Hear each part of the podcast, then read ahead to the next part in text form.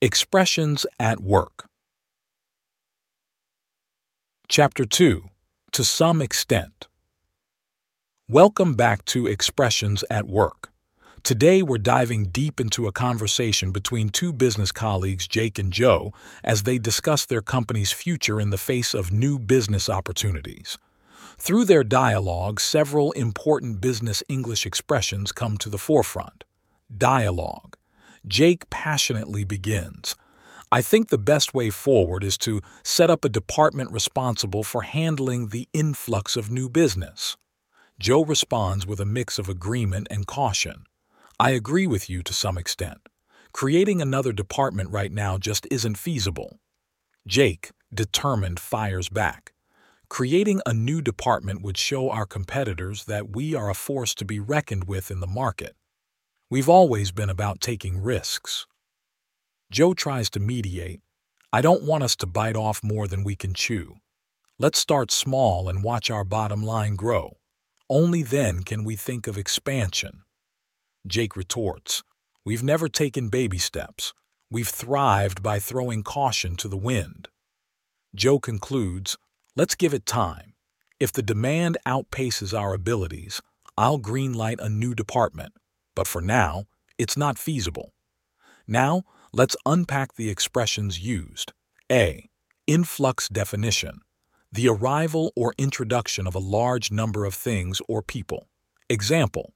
The influx of tourists in summer always boosts our sales. B. To some extent definition. Partial agreement or to a certain degree. Example. I understand your concerns to some extent, but we have to make a decision soon. C. A force to be reckoned. With definition, someone or something that is powerful and cannot be ignored. Example.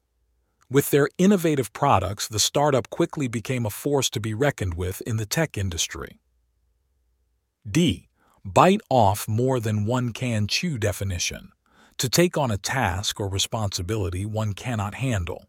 Example Taking on two major projects simultaneously might mean you're biting off more than you can chew. E. Bottom line. Definition The ultimate result, outcome, or decision, often related to finances. Example The bottom line is we need more sales to turn a profit this quarter. F. Throwing caution to the wind definition acting without concerns about the possible risks or dangers. Example, she decided to throw caution to the wind and start her own business. G. Green light definition, to give approval or the go ahead to proceed with something. Example, once we get the green light from the CEO, we can launch the campaign. H. Feasible definition, possible and practical to do. Example, Considering our budget constraints, is this project still feasible? These expressions, deeply embedded in business discussions, can greatly enhance communication in professional settings. Stay with us as we explore more dialogues and their rich linguistic tapestries in future episodes.